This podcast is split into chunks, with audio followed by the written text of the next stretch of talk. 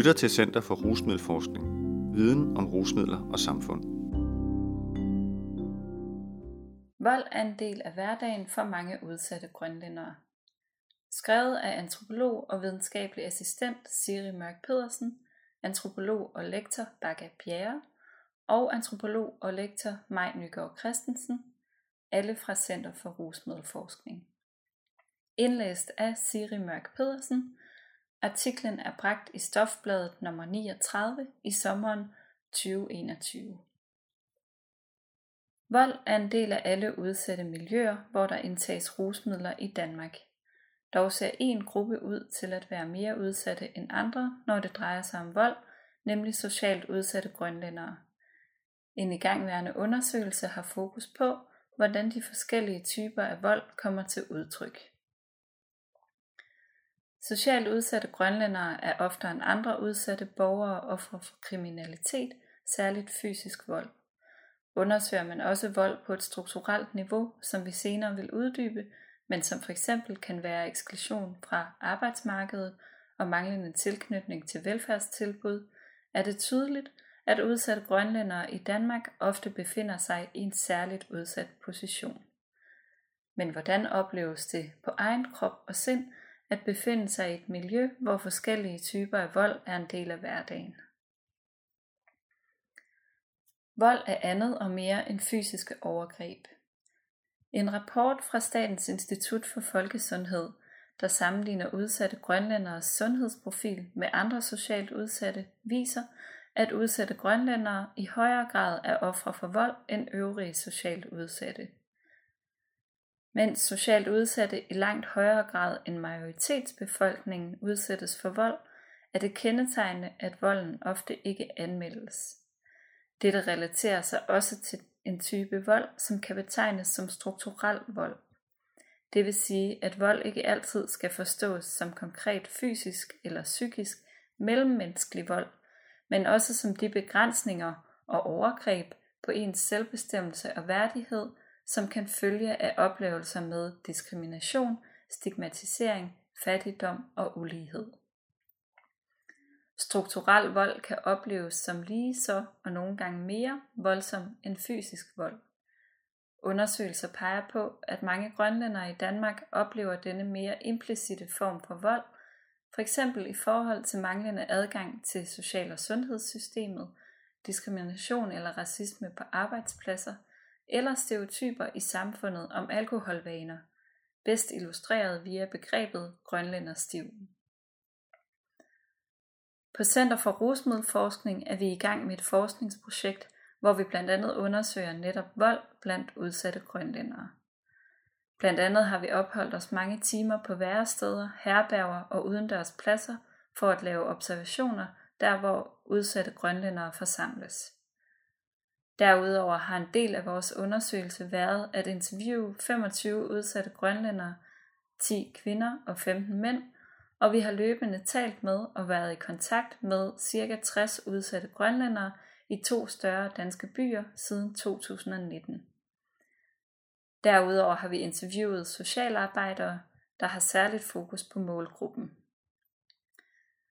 Herigennem har vi blandt andet fundet, at der i relation til vold eksisterer forskellige og overlappende voldsoplevelser blandt de udsatte grønlændere, vi har talt med, både som ofre, vidner til og udøvere af vold, hvilket også er kendetegnende for andre socialt udsatte, f.eks.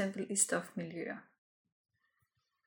Flere af de udsatte grønlændere har endvidere en eller anden form for direkte erfaring med mellemmenneskelig vold fra da de boede i Grønland, og i nogle tilfælde har for eksempel flugten fra partnervold været den direkte årsag til, at de er kommet til Danmark. Selvom der findes mange gode og kvalificerede sociale indsatser fra samfundets side rettet mod målgruppen, viser vores undersøgelse, at strukturel vold stadig er en fast del af hverdagen som udsat grønlænder i Danmark. Oplevelsen af at blive diskrimineret, at blive set ned på, at blive misforstået eller ikke at blive taget alvorligt, når man anmelder vold, fordi det ses som en del af kulturen, er eksempler på dette. Vold er som nævnt et flertydigt begreb. Vi præsenterer tre typer af vold, som udsatte grønlændere oplever. 1 Fysisk vold som en naturlig del af hverdagen. 2. Vold som en form for selvhjælp, hvor det selv at udøve vold ses som en påkrævet del af at kunne klare sig i miljøet. 3. Eksempler på, hvordan strukturelle elementer af volden erfares blandt informanterne. Slåskampe og overfald bliver en naturlig del af hverdagen. Lone er en grønlandsk kvinde i starten af 40'erne, som vi har mødt på et forsorgshjem, hvor en stor andel af beboerne har grønlands baggrund. Hun fortæller os om sine oplevelser med at bo på hjemmet, og at hun ofte er vidne til vold. Hun siger, lige nu er der meget stille i opgangen, fordi det er ved at være slutningen eller midten af måneden. Nu har de, de andre beboere, næsten ikke flere penge. Starten af måneden, der er det helt galt slåskamp. Nogle gange, der er nogen, der lige er flyttet ind og ja, det er hårdt. Druk, druk. Lige klokken syv om morgenen, så råber de allerede. Ifølge Lone er der en variation i, hvornår der er slåskampe, der hvor hun bor. Hun kæder det særligt sammen med, hvornår beboerne har penge, og dermed bedre mulighed for at beruse sig. Samtidig peger uddraget også på den kontekst, volden er indlejret i. Udsatte grønlænderes udfordringer beskrives ofte i relation til det, man kan kalde for risikomiljøer i forhold til sociale problemer, såsom misbrug af rusmidler, hjemløshed og fattigdom, men også i forhold til vold. Det der følgende uddrag af vores observationsnoter et eksempel på.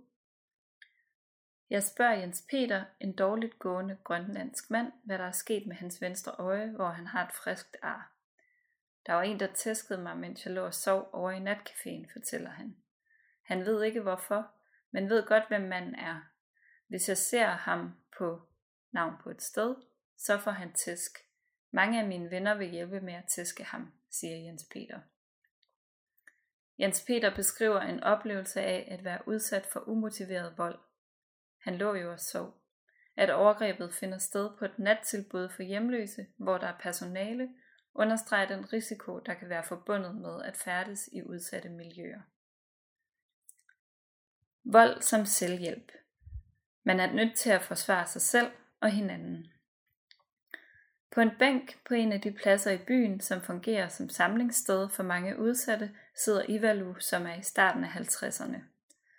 Hun fortæller, at hun en måned tidligere blev angrebet af en grønlandsk kvinde her på pladsen. Ivalo var på toilettet på pladsen, og da hun gik ud, kom der en kvinde bagfra og rev hende hårdt i hendes hår. Ivalo fortæller, at hun kom i tanke om, at det gør ondt at blive nævet i huden mellem tommel og pegefinger, så det gjorde hun ved kvinden, indtil hun kunne få hende lagt ned på jorden. Derpå gik hun sin vej, hvorefter kvinden igen forsøgte at overfalde hende. Jeg slår aldrig, siger Ivalo, mens hun slår ud i luften med en knytnæve men man er nødt til at forsvare sig selv. Sociologen Donald Black har beskrevet, hvordan brug af vold kan fungere som en form for selvhjælp, der er med til at håndtere konflikter og skabe social orden. I sådan et perspektiv kan vold indgå i en form for selvjustits og signalere til andre, at en bestemt handling eller adfærd er uacceptabel når de grønlændere, vi har talt med, fortæller om, at de har venner til at tæske overfaldsmænd, eller at de er nødt til at forsvare sig selv, kan det være en del af sådan en måde at skabe selvjustits. Samtidig peger det også på, at der kan være situationer, hvor vold opleves som legitim, for eksempel hvis det handler om at retfærdiggøre et umotiveret overgreb, som når man har brug for at forsvare sig selv. Black fremhæver, at vold som selvhjælp særligt forekommer i miljøer, hvor beskyttelse fra myndigheder opleves som fraværende eller utilstrækkelig. Ovennævnte fortællinger om at måtte ty til selvforsvar kan i forlængelse heraf ses som udtryk for en mangel på andre former for beskyttelse end selvjustits. Hvilket for eksempel kan ses i det følgende, som en 42-årig grønlandsk mand fortæller os.